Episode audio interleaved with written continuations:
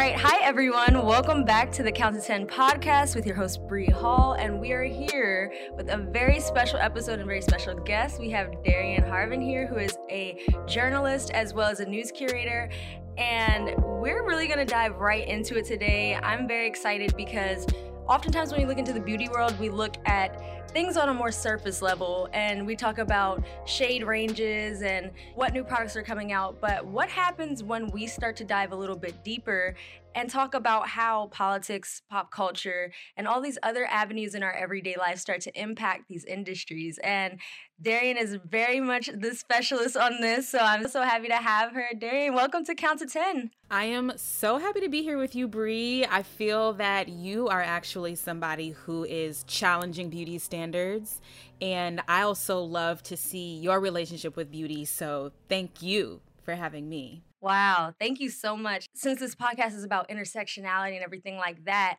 there are so many unique facets that shaped my ideals around beauty and how I want to communicate what that even looks like. Even diving into natural hair before it was a trendy thing to do and people what's going on in your scalp. So, what started your journey into storytelling and how did you know that was the right path for you starting out? Storytelling and writing, ever since I was little, has always been a part of who I am in some way. I was definitely the kid who was like writing stories or reading. I wouldn't actually categorize myself as a bookworm per se. I definitely was also a people person. I was very curious. That's really where my desire to read came from curiosity. I think that's what it is for all of us, honestly, but especially when you're a little kid. And so I went to Emerson College. I went for broadcast journalism. I basically chose journalism because I knew that I was like, I like to write and I like to read and I like to talk to people. So maybe I want to be a journalist. And that was basically how I picked it. And then I had this entire career in uh, working in newsrooms. I've worked, my first job was at 30 Rock. I was working at NBC News. Um, I was so fortunate in that sense. But I had also had these creative internships. I had interned at Parkwood Entertainment when I was in college. I had gone on to work on culture magazines. My last job was at BuzzFeed News, where I was a news curator now, mind you, my mom was like a hairstylist growing up. So beauty was always around in this way.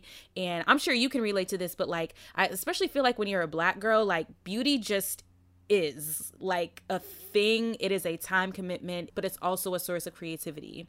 I had never really meshed the two in my brain like this storytelling and journalism. And I was like in hard news and pop culture. So I was just kind of reading everything. And then one day I said to myself, I was like, I'm so burnt out. This is the end of the 2016 election. I was like, I'm so burnt out we all thought that this was going to end in some way. That did not happen.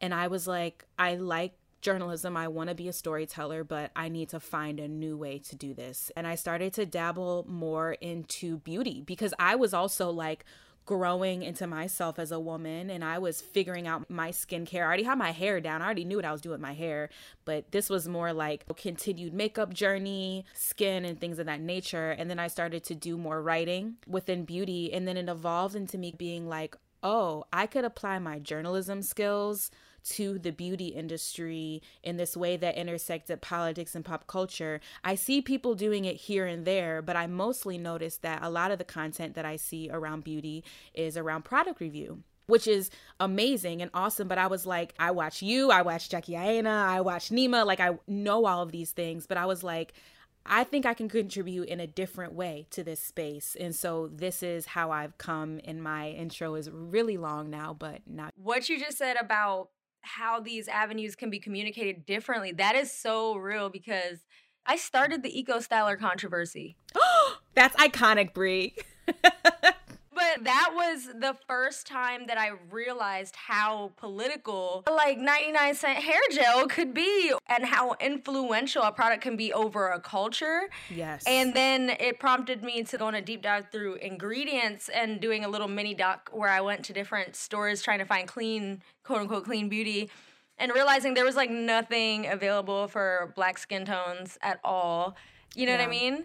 Right. And so I think that's something so real that people neglect to think about is like inclusivity and all these different things are so much more than just the product itself. It's a whole ecosystem. Right. You know? And how you mentioned earlier, we talk about shade range and how this emphasis on shade range being a direct correlation between a brand's authenticity or their level of inclusivity, which is honestly yeah. just insane. I think this also has to do a lot with the pull up for change movement, but we're thinking yeah. a lot more about who is working behind the scenes and that it's um, not only about diverse racial diversity is also about diversity of thought economic status where you live and your experiences of the world because think about how all of those things have shaped you and me into being like black girls who you can't pin us down into one character we're not a monolith right we have Absolutely. all these experiences but like mm-hmm. also because of systemic racism we have i think a particular I and well, I'm sorry, I, I want to say that, but I think that because of systemic mm-hmm. racism, mm-hmm. we also have a very complicated relationship with all of these mm-hmm. factors that other uh, uh, people of other races and that white people specifically don't experience or don't really engage with. It's just the political aspect around it is who has the right to feel beautiful. You know what I mm. mean? It is so much more than just skin complexion, right? People who have albinism, vitiligo, yes. unique skin conditions, and it's like, where does their skin fit in on the beauty spectrum? And when are brands going to be thinking about this? Because it's it's just a real thing. Like even doing makeup freelance, realizing I had to get custom colors for a lot of people because a lot of mm. people's shades just weren't available. So I'm over here being Picasso and mixing in my palette. Like, I don't yep. worry, girl, I got you. But it shouldn't be like that. We should be able to walk into any store and and find something, at least a few things that that correlate to us. Yeah, yeah, for sure. And I still find myself mixing my foundations, which I'm cool with, because especially being in LA any given Oof. day, I could be any shade of brown, honestly. You go to one outdoor wine tasting and now your whole foundation collection is obsolete. It's like the true story, uh, real life LA, man. Like I, even during the pandemic, I, I literally called my mom. I'm like, Mom, who is this white woman? Because I went down like two shades in my, because yeah. I wasn't getting any sun and I didn't realize that I could even be that color. I was like, yo, I had to get a shade that I used as my concealer shade for my under eye. Wow. For my fa- like, if you're listening right now and you had to switch from your foundation to concealer shade during the pandemic, let me know, okay? You know, I feel like the government needs to reimburse you for that. Just moving into the gear of like your writing as well. Walk us through what you start to look at and what your process is like when you're about to start writing a story. Yes. So here's something that I'm sure you've seen before. Whenever there is like when a brand social media account like messes up, someone will always go, "Oh, the intern must have messed up." Saying this whole idea around social media editors aren't important, it's a lowly job, it's the least relevant thing when we all know everything is the opposite, but we somehow devalue this position. But for me, being a news curator and my ability to do that as someone who knows how to curate stories, timelines. It actually comes from my expertise as a social media editor, building communities, really like staying very low to the digital ground and like what people actually care about, what people are actually talking about. And I feel like all of those things actually inform what I want to write about because what I have often found is that a lot of the most fascinating stories are hiding in plain sight like your mm. eco styler and that's what i found so much with beauty is that a lot of these stories are hiding in plain mm-hmm. sight and i honestly get a lot of my stories from talking to people outside of beauty in the sense of like they aren't in the industry they're everyday mm. people who this is what they're thinking about or these are their circumstances. I wrote this story for Refinery 29 about black college students who do hair in school as a means to make money. Mm. And I was giving haircuts. exactly. I, I became def- a whole barber. exactly. And that's something I had never seen written about. And it's such wow. a common practice. And that's a political story to me because some kids do it to like literally have pocket Eat? change while mm. they're in school or to pay for their tuition. And so I got that story from talking to my cousin over Christmas break, like two Christmas breaks ago. That is how I source my stories. And I feel like this is similar for you too. Like looking at what I like and leaning into it. I don't care what people think. I don't care if other people think it's dorky. Like, no, I'm into this. So I'm just going to lean in. Yeah, I think that is so important for people listening to hear because I think there's this I know there's an actual like psychology term for this, y'all, but I don't remember at the moment. But what I'll say is people often feel like they're the center of their universe, and that creates a feeling of being alone in certain issues. But what mm-hmm. you'll realize through the internet and media is that there's somebody for everybody. Like yes. someone can relate. I promise. Even like Darian was saying, there's some things that I thought people even care about. I'm so surprised what people care about. Oh my gosh. Like I'm thinking even back to some videos that I was just like, oh, like when I was seeing all the controversy around when it was Halle Bailey was doing mm-hmm. the Little Mermaid, the live action, and it got announced, and I did a an illustration of her as the Little Mermaid to like kind of deconstruct people's imagination. Like it's not right. this big ridiculous change. Like here's what she would look like with red locks and all these things and people were really interested in that but that's something i just i, I illustrated because i wanted to and i was like i'll turn the camera on while i do this. Yeah. Oh my gosh that's so fascinating but also it's almost i feel like i've experienced that too where even a topic that yes it means i think sometimes there will be topics where it feels very obvious to you almost like of course i see this creatively through my mind and then what you realize is also it connects to somebody else in this way where maybe you're it actually was about identity like that photo that you was it was actually a political it you contributed to the conversation in this way that was asking people to think and to reimagine little mermaid through Halle Bailey and her hair and her blackness. And mm. and what I and like sometimes you don't learn those lessons until you put something out into the world and i feel like i'm consistently learning that. So yeah you yes. never know what people care about sometimes. They'll surprise you. Yes. Oh my gosh. On on tiktok there was a creator who literally she was like yelling and it was everything i needed. She was like share your work because th- them drafts is stacking up okay y'all? Like yep I wonder if it's based on like upbringing or what it is, but perfectionism is something I definitely struggle with when it comes to putting out content. You know? Do you find that like because you have a job that also requires you know you to write on a consistent basis do you feel like that's been helpful for structure purposes or ooh that's a good question i would say every day is definitely because I freelance and I would work for a variety of publications and I have my own newsletter, which I really consider my own publication. I would say that it's a lot of self discipline and it's a lot of self initiation, like being a creative, I would say, of, or being an artist in some way, of just like you have to have a certain set of, I think, motivation in the way where I'm actually not the most organized person. I wish that I was better at my to do list I wish that I was more strategic, but also those are things I'm working on and I'm figuring out. And I'm mm-hmm. also finding that when it comes to putting things out there, I don't learn those things unless I put them out.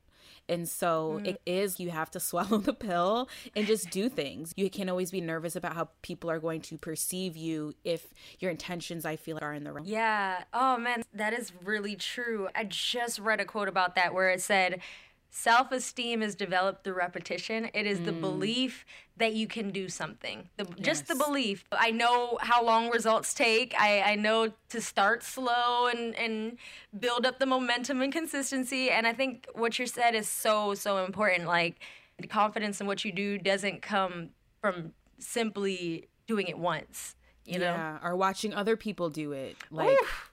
that part. you can only do so much research. You got to get in the field. Right. Yeah. You know that quote? I, I want to say it's Winston Churchill, but someone's basically saying there are people who are in the boxing ring fighting, trying things out, doing, mm-hmm. even if they are stumbling or they look like they they look like a crazy person at least they're out in the ring doing it and you always have to take the criticisms of people who aren't not that you shouldn't listen to your audience or your community or or smart people around you who you trust but i think that like you got to give yourself some credit for trying i agree also when you think about something too in depth your brain can't really tell the difference between thinking about things and doing things. That's why meditation is so powerful because yes. I just I literally just told, you know, my partner I said I went into a meditation so deep that I felt like I was back on a yacht in Tulum. Like I literally, I could feel the breeze. I could hear the reggaeton music. I, I literally felt the sway of the boat, and I was all happy. I felt the sun on my forehead. And I was Wait. like, that's how powerful the mind really is. That is so powerful. I have a question. How long have you been meditating? Because I just recently started my meditation journey. Oh yes, and and for creatives out there, meditation is super super helpful. Yeah. But I started actually around twenty. What was this? Twenty seventeen, and then I got more into it twenty eighteen. And I never thought because I am intersectional, I am a black woman with disability, ADHD. So I always thought that meditation was out of the cards for me. You know, mm-hmm. with when it came to that deepened level of focus over an extended time. But what helped is I actually went to a temple, like a, a Buddhist temple, and did a meditation there, y'all. I was shook. Okay, if you've ever gotten a deep tissue massage, how you walk out of there feeling high, like you just walk out like all my limbs are jello, yep. like. I cried in the medicine. Like I literally like when we came out of it, I was like, "Why is my face wet?" Tears were running down my eyes and everything. This is another level. So from that moment forward, I was like, "Yeah, no, this is where it's at." Like I was able to solve like a ten year problem in an hour wow. of deep thought, but it takes practice. Also, a, a, tip for people listening that I learned from a monk is that meditation is just like exercise. Mm. He said a lot of people think it's about quieting the mind, and he said it's quite the opposite. It's, he said it's basically cutting through all the excess. And he said, so it's about finding a focal point, mm. knowing that you'll wander, not judging yourself for wandering, and then just bringing yourself back to that focal point. And um, he said, just like with fitness, I he said I've strengthened that muscle, but he said even monks wander off in their meditation and have to pull themselves back. But he said the difference is now that I've been doing this for so long, the time it takes for me to get back to center is much faster. And I was like, mm. this is a life skill because think about when y'all have like a really shitty day or just like something's not going well and then you have maybe a meeting coming up in an hour and you have to get yourself back to where back to center. That's a life skill to be able to work through your thoughts get through everything and then get yourself back to a, a peaceful place where you can focus on something. And i was just like yo. I feel like that is honestly the key that people don't talk about in what is what mm-hmm held me back for so long was this idea that mm-hmm. it is it's about quieting the mind just to quiet the mind and it's about pulling yourself back mm-hmm. to whatever that is whether it's an intention or a prayer or a thought mm-hmm. or like whatever it may be and i feel like I too had a moment where it just clicked. And ever since then, I've been meditating once a day, mm-hmm. every other day. Yeah, and and there's so many ways to go about it. Like one of my favorite ways is actually stretching or just lay on my yoga mat, a foot over a knee or you know what I mean? But the reason I say this is because also in the fields that we're in in entertainment, getting back to yourself and back to center is a pivotal skill set to have. And it's needed because there's a lot of criticism, there's a lot going on, a lot of feedback mm. a lot. You know, even in the YouTube space when you're doing brand deals and it's just like you put your soul on on this little four minute video and they're like, here are our 42 edits that we're sending back and it's just yeah. you know, let me go meditate real quick before I respond to this email. It's that. Yes. Yeah, and that's why also it's good for just getting back into yourself because I know um, for people who want context on the meditation that made me literally tear up, you won't realize how much that you take for granted or forget. That's why they say like monks tend to their brains look 10 years younger because they their meditation improves your memory. He had us for 10 minutes. He said, "Think about something kind that a stranger or someone did for you this week wow. that you're acquainted with." And I was like for the first 2 minutes or so, I was really like crap, what did they do? What did they do? And and it, it's just dang, I'm just floating through life, not thinking mm. about the things I can be grateful for. And even with gratitude journals, you might think about it, ponder it for a minute or two, and be like, put the superficial things. But like when you meditate, you really start to think, dang, that person did let me in front of them in line when I was in a rush, or just the smallest things start coming back. You remember what you wore yesterday, because you know sometimes.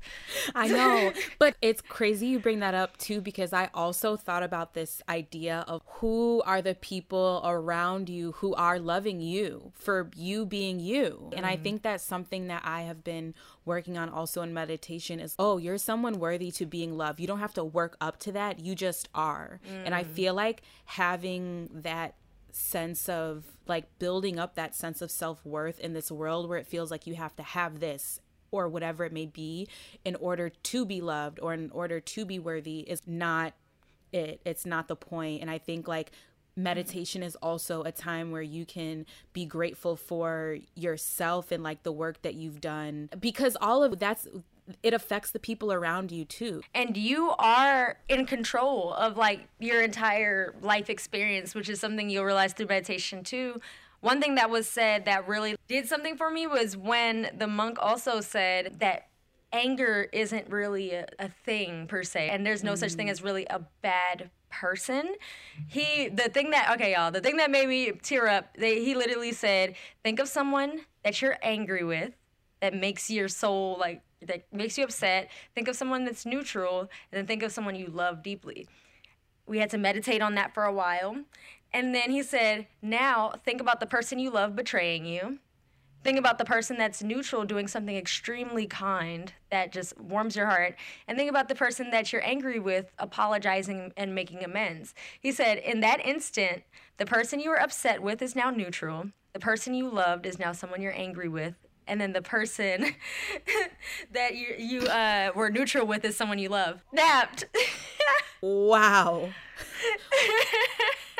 I'm actually stunned right now because that is the truth. I've never thought of it that way. Next level. That's and next so level. it made me for that's the thing that made me forgive and also get past things faster, especially like I said, even in the media industry, you're like being in LA, you're dealing with a lot of personalities, you're dealing with some fake energies and things like that. Mm-hmm. But it's helped me process through that because he literally said, You're not really technically upset with these people they're just not meeting a need that you have within yourself at the moment. Mm. So that's why think about when y'all have leveled up in life, okay? You start taking good care of yourself, you go to the gym, you eat healthy.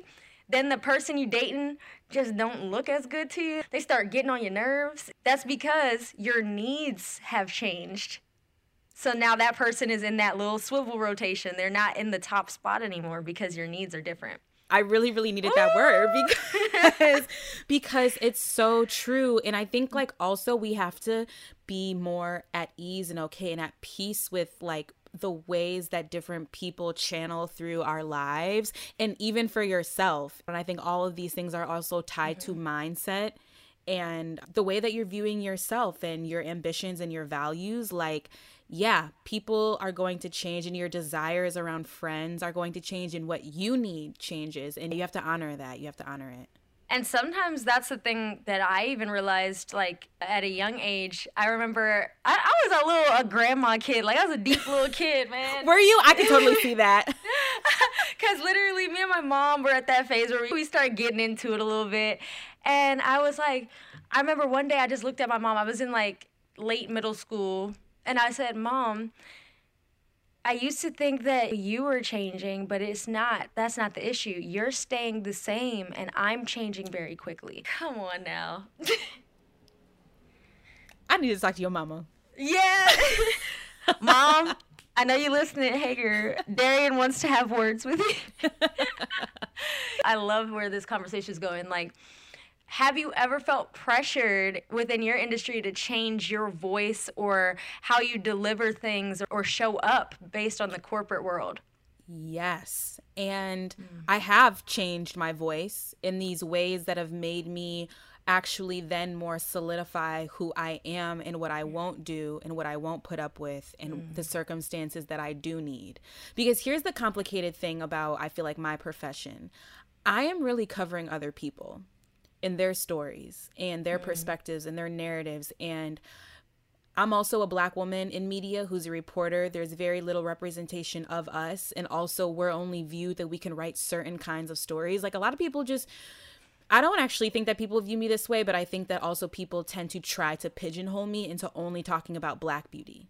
Mm, and in a yes. black American beauty girl vibe, very yep. cis hetero. And I think that because of my own life experiences and because I have gotten to break I've broke bread with all different kinds of people around the world and I have this perspective, it's like my goal is one to think differently about how these narratives are being told I think that I do have an emphasis on black women just because our spending dollar within the beauty and we Oof. outspend. We we outspend everyone. everyone. In addition to that, our taste, our style, our sensibilities are all taken from us and regurgitated back to us. Like our oftentimes our own experiences are regurgitated back to us and honestly, at this point I've just started laughing, right? But I Over say all of, yeah, it's tacky and embarrassing for them.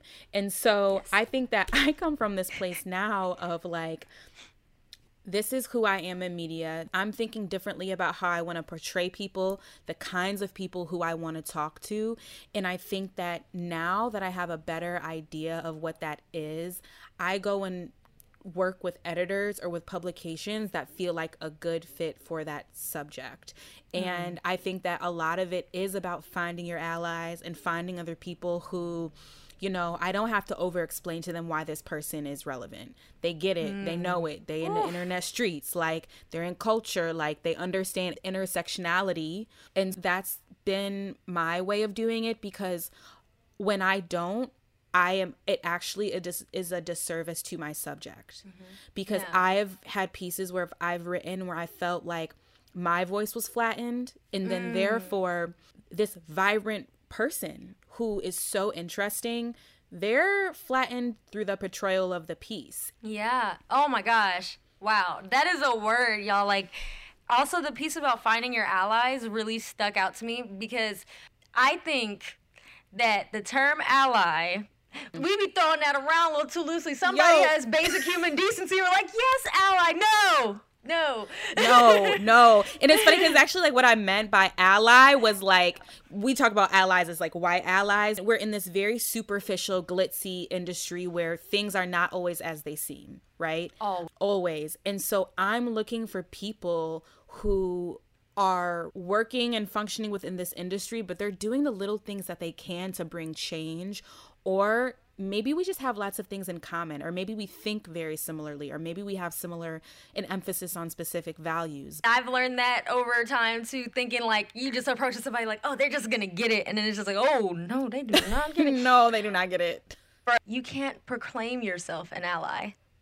That title is something that has to be given to you by the group that you're advocating for through yes. doing the work consistently. And that set me free because even uh, on the heels of like Black Lives Matter really ramping up last year and everything like that, there's some people that I thought were allies, but then I'm like, but why are you still following Jeffree Star on Twitter though? Like, mm. you know, yeah, we're naming names, but it's just like really, and you're still using cosmetics brands from people that really, really are detrimental to the black community. Right. But you're holding up a sign at the protest. You know what I'm saying? Right, right. And that to me also just gets into slacktivism.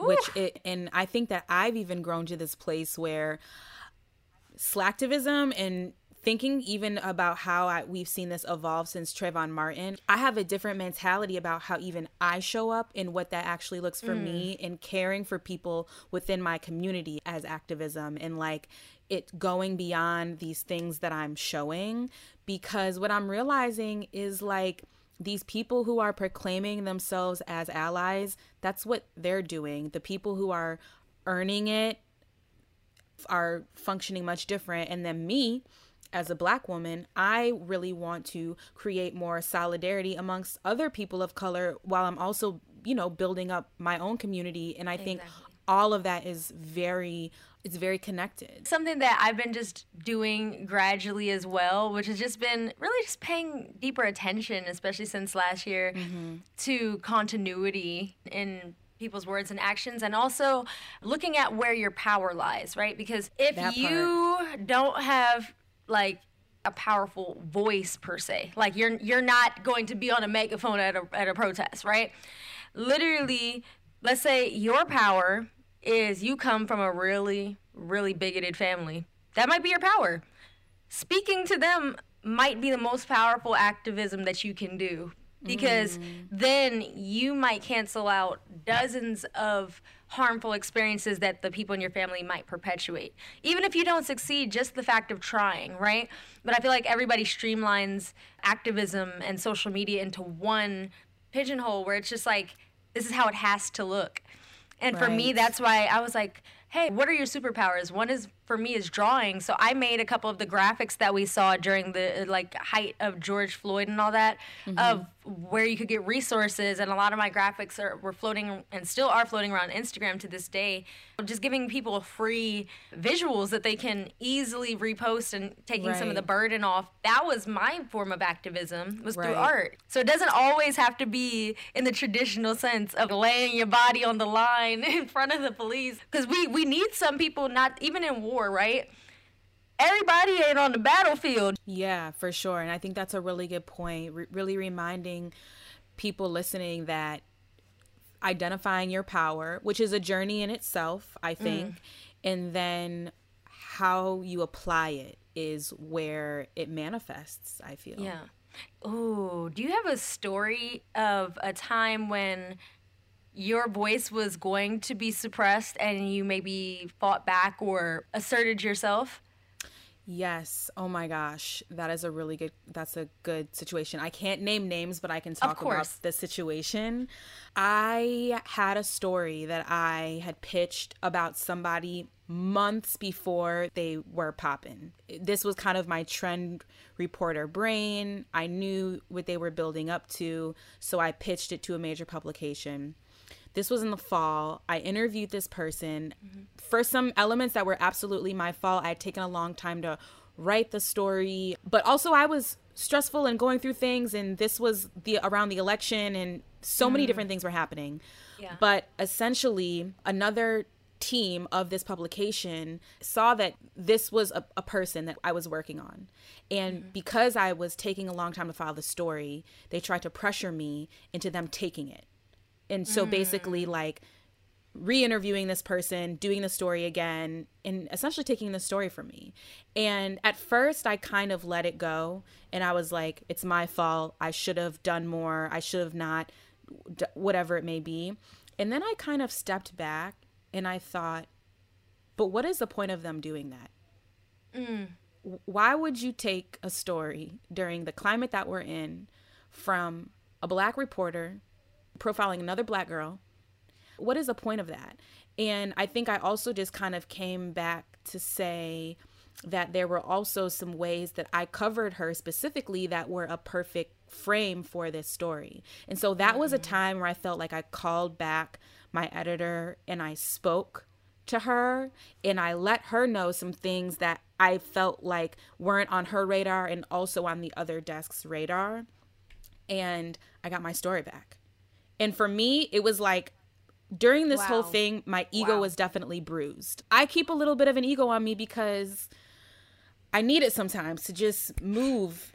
I need it sometimes. And as much as my ego was bruised in that moment, I think there was a piece of me that was like, wait, I shouldn't feel punished for mm-hmm. a delay despite all of these circumstances. And so I felt that that was a time where I really spoke up for myself in a moment where a year from when that happened, I probably wouldn't have done that. I would have just really blamed myself. Yeah. Oh my gosh, that story really touched me because I I know how much courage it even takes to advocate for yourself because sometimes the, the guns are pointed back at you. It's a, yeah. And, and it's very very weird like when uh, you try to advocate for yourself and then it's like wait how did i become the enemy here wait a day on a second so exactly that was so incredibly brave and I'm I'm very proud that you spoke up for yourself. The difference that we're seeing this year specifically that's enabling positive change is accountability. I love the Karen movement of getting people's jobs taken and things for for being really racist and just awful in public it's like witnessing their own behavior along with them. The fact that there's actual repercussions for these neglects is what's really making the biggest impact even in mm-hmm. my life you know what i mean i've had to to really step back and reevaluate everyone I work with and and mm. I'm like who's really hearing me it's like who do I have to tell that this is going to be a rough week because the George Floyd trial is going on because I think having to explain yourself 24/7 is such it's a job It is a and job. no one should be doing that you know It's a job in itself. And I like this question you asked of who's seeing me?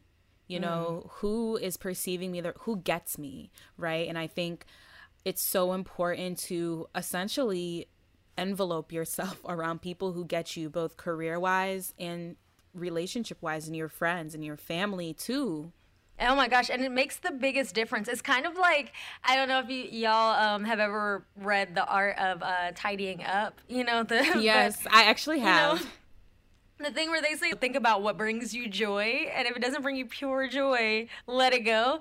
That applies to people too, and of course, people are gonna have bad days, but there's a difference. When someone sees you, one thing I notice is they have their human moment where they deflect or whatever for the initial part, but their ultimate goal will be to seek understanding at a deep level and do the work to improve. So, like, that's a huge thing. And it's been extremely helpful for my mental health as well. Doing the pivoting I've been doing this past few months is just, I feel like a new person. Like, time is money time is money, y'all. And spending time explaining why I can't straighten my hair in an hour at a brand shoot, explaining why I have to pack an extra suitcase to go to most photo shoots because they might not have my foundation there. You know, that's Right. things that I just don't like. You're taking time from me, essentially. So, like, it's widening the wealth gap in its own way because black people, we are so robbed of time all the time. This is really true, Bri. Wow. Mm-hmm. Yes. Even these little things around you want me to show up this way with my hair straight, but you just Mm. think I'm going to straighten it and I'm not going to have to style it and sheen it and position it and make sure that I have the right technique when I'm flat ironing my hair and that it's prepped the right way. And I feel like I especially learned it over this past year too, even with producing more at home because now brands will send you things or they expect you to basically put up a whole light show. And for me, as someone who doesn't technically have all of that set up, that's labor too. And that's additional time. Exactly, and even just the time it takes to be respectable, quote unquote, Mm. even to do Totally. a bun. My bun takes like 35 minutes, y'all, to put in. And we're, and that doesn't include drying time because I got to do it on on damp hair. Right. You know what I'm saying? And Right. so, so even the, the things that look simple take so much time. Just because my baby uh, hairs aren't done doesn't mean I'm unkept. Like I love these things that we're starting to do. It's like Yep. that's how I naturally am. That's how I show up, and it's fine if you want to do them. Like I love baby hair, but like you know for artistic purposes. But I draw my name in them and things. But literally, I think that's such an important thing that you've even been getting back through advocacy. Right? Is is your time? And it feels good and it gets easier. It gets easier to stick up for yourself. I want to say that. Yeah, and and also that's why representation and hearing uh, your voice is so important because it's like when there's not enough representation, there's also not enough validation. I feel like so much of this conversation has been about feeling seen and heard, which I have always found is ultimately what we all want. And to me, that's a beauty conversation because being seen and heard and how you're perceived and also how you want to show up, how you want people to see you, how you want people to hear you. Mm-hmm. We live in this culture where so much of that is dependent on literally your body, your mm. actual physical body, and then also the choices you make around your hair, your eyebrows, like your eyelashes, your lip color, your earrings, like how you hold your shoulders back. I'm convinced it's all connected. Yes, just in perspectives of people who are starting out, people who are interested in media and everything, or people who just have no idea what goes on with what you do and the process it takes. What is something that you feel people would be surprised to know about what you do? Oh, that's a good question. I can give an example while you're thinking for Yeah, give me an uh, example. YouTube. Something that people might be surprised about for YouTube is some of my videos that look linear, like they're shot in a day, might have been shot over the course of several days. For example, in 2015. I know it sounds a while ago, but like I did a get ready with me video that's all animations and you know all these things. I had to shoot every scene of that on a different day because it took that long. So I had to keep hair continuity. I had to Oh keep my God. makeup continuity for that project. It took me six days to shoot it and three days of prep to draw all of the animations and live images. So Yeah. that would be something people might be surprised. It looks Yeah. like a day. It was actually in total nine. I would probably say even just the writing process itself, like Mm-hmm. it's not I file a story and then it's edited and I don't see it and it goes online. Thank God. That's not how it should be working. if it's work if if you experience that, Mm-hmm. know that you deserve better too. And and your editor should be working harder. But I file it, I receive edits Mm-hmm. back you know? So mm-hmm. it's criticisms and edits and critiques and things we're trying to flesh out for the sake of the piece in the mm. subject. And then also there are fact checkers there are copy editors. Like it's a whole process to perfect a published story so that you mm-hmm. don't have corrections when they come out or there aren't spelling errors. And so it's a lot of different work. That even brings perspective into it for me because even hearing, hey, this is not just a solo thing. This is a it's a group effort. collaborative It's collaborative. Trying to do everything yourself is noble, but it, it's impossible. Oh, Once you get to a certain point, it's impossible. Yeah, you're so right. And I feel like getting past the phase where you're not trying to look for the easy way out. No, you've done a lot of the work. You've experienced a lot of the work. Also, you could teach other people the work at this point. You could teach other people how to do it. You can Yes. mentor and delegate, bring people on your team who are looking to do something similar. And I have had to tell myself, like, yo, you're at that point in your life too where it's like writing is a lot of work.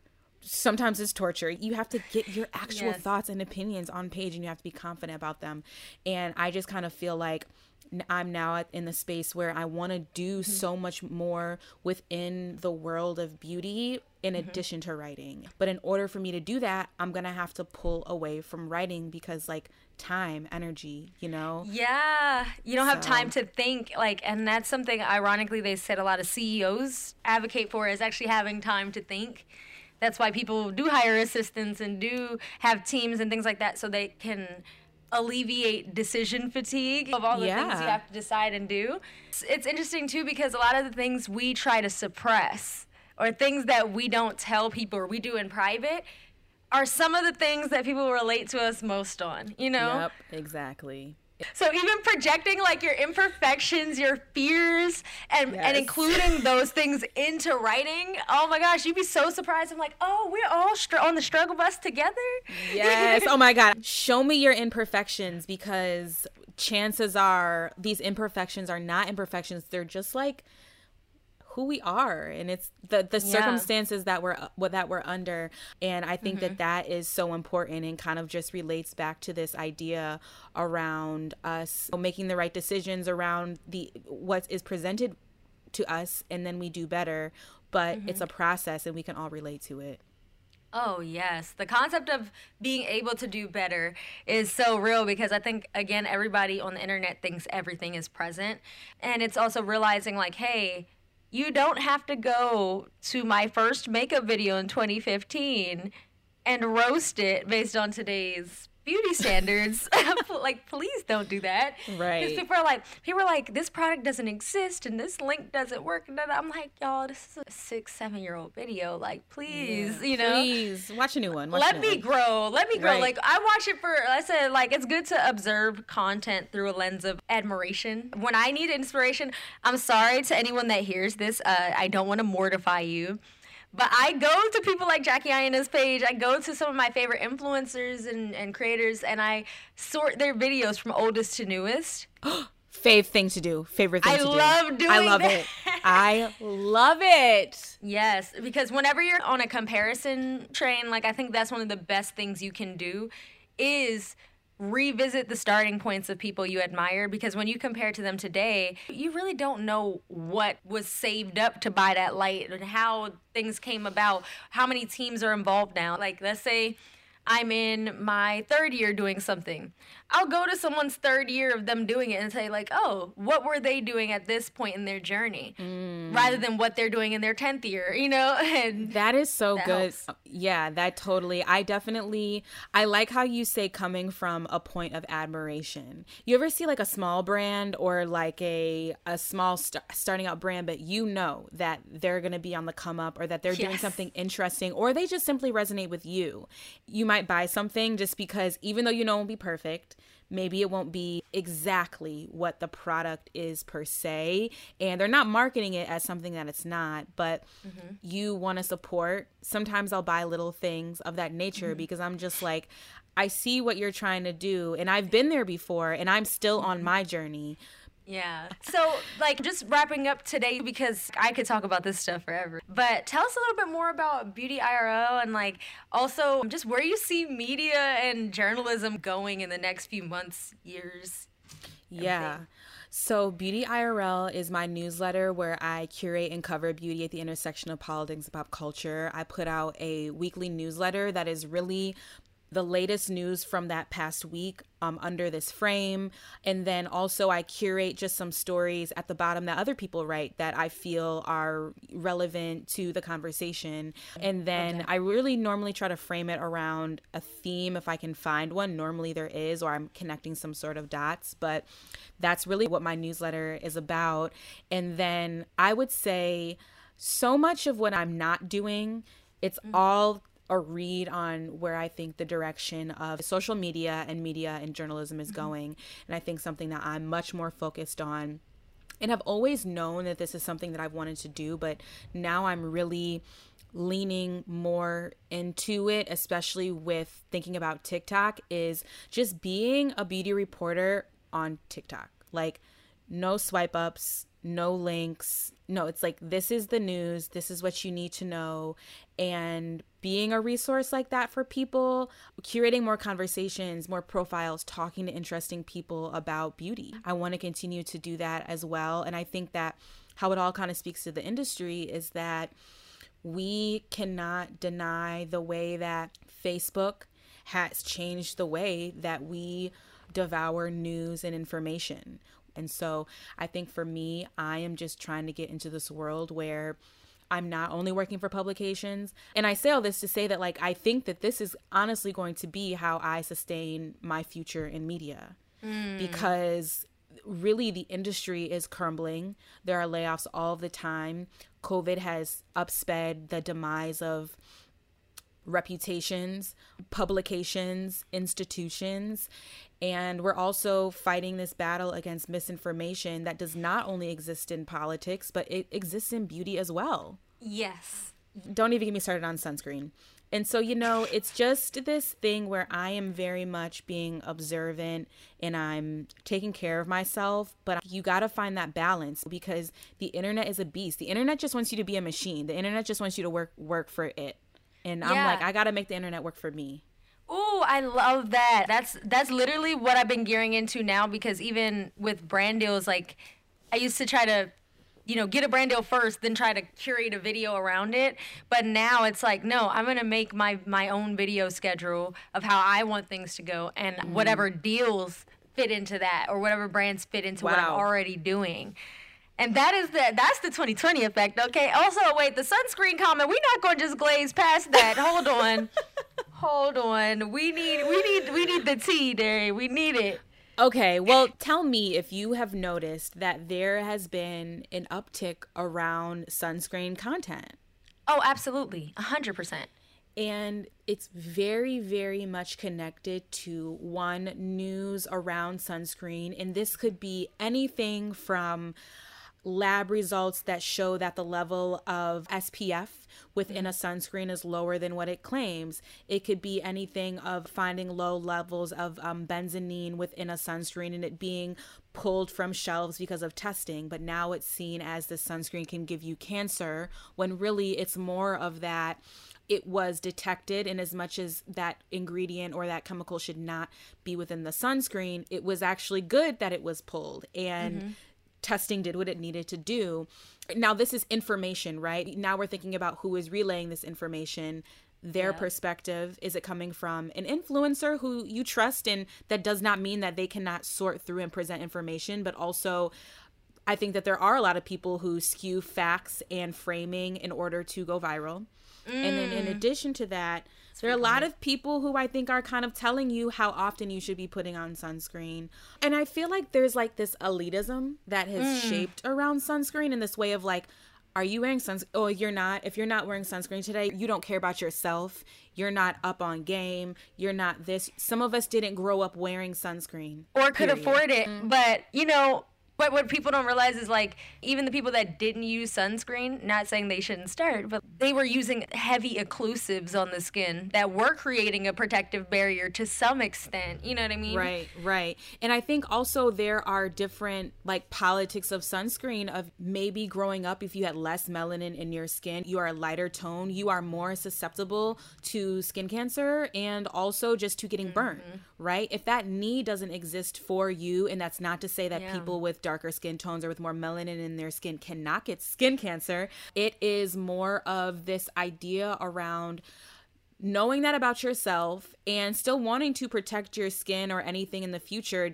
I- think that as more information is becoming accessible to all of us is now leading to this space where we are changing some of our beauty standards and what we do and don't do especially with um, climate change. All of us should be wearing sunscreen but let's not be cops about it.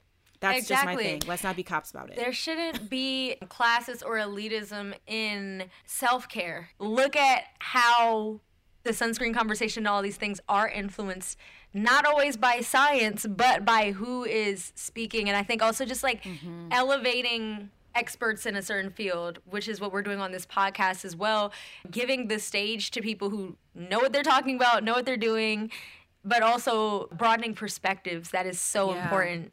Yeah, I agree. And you are totally doing this with your podcast. And thank you for having me. This was such a great conversation. Look at Of us. Of course. Oh my gosh, I'm so so happy that we were able to talk today and I, you know, have this tradition on count to 10 as y'all know that we like to really unwind a bit. You know, sometimes we talk about heavy stuff, sometimes we have our laughs. So, we're going to do our 10 second mindful moment. Are you it. down, Darian, to do a mindful so moment with us? All right, Yes. everybody. So, like I always do with my disclaimer, if you are driving, we need your eyes on the road, okay? Do not close your eyes, but you can get relaxed if you're somewhere comfortable. Feel free to close your eyes.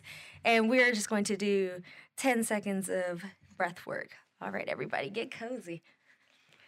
All right, deep breath in and out. Deep breath in and out.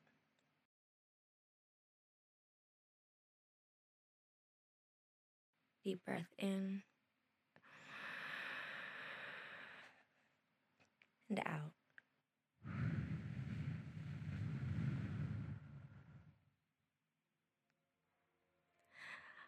All right, everybody. Thank you so much for listening to the Count to 10 podcast with Bri Hall. Thank you again, Darian, for being on with us. Make sure you go fuck some shit up today. Get your life together. Do what you need to do. Take some self care, y'all. If it's a Sunday you happen to be listening, look, go get your nails done. Your toes deserve it, okay? No, I'm just kidding, y'all. But do whatever makes you feel happy today, and we will catch you in the next episode.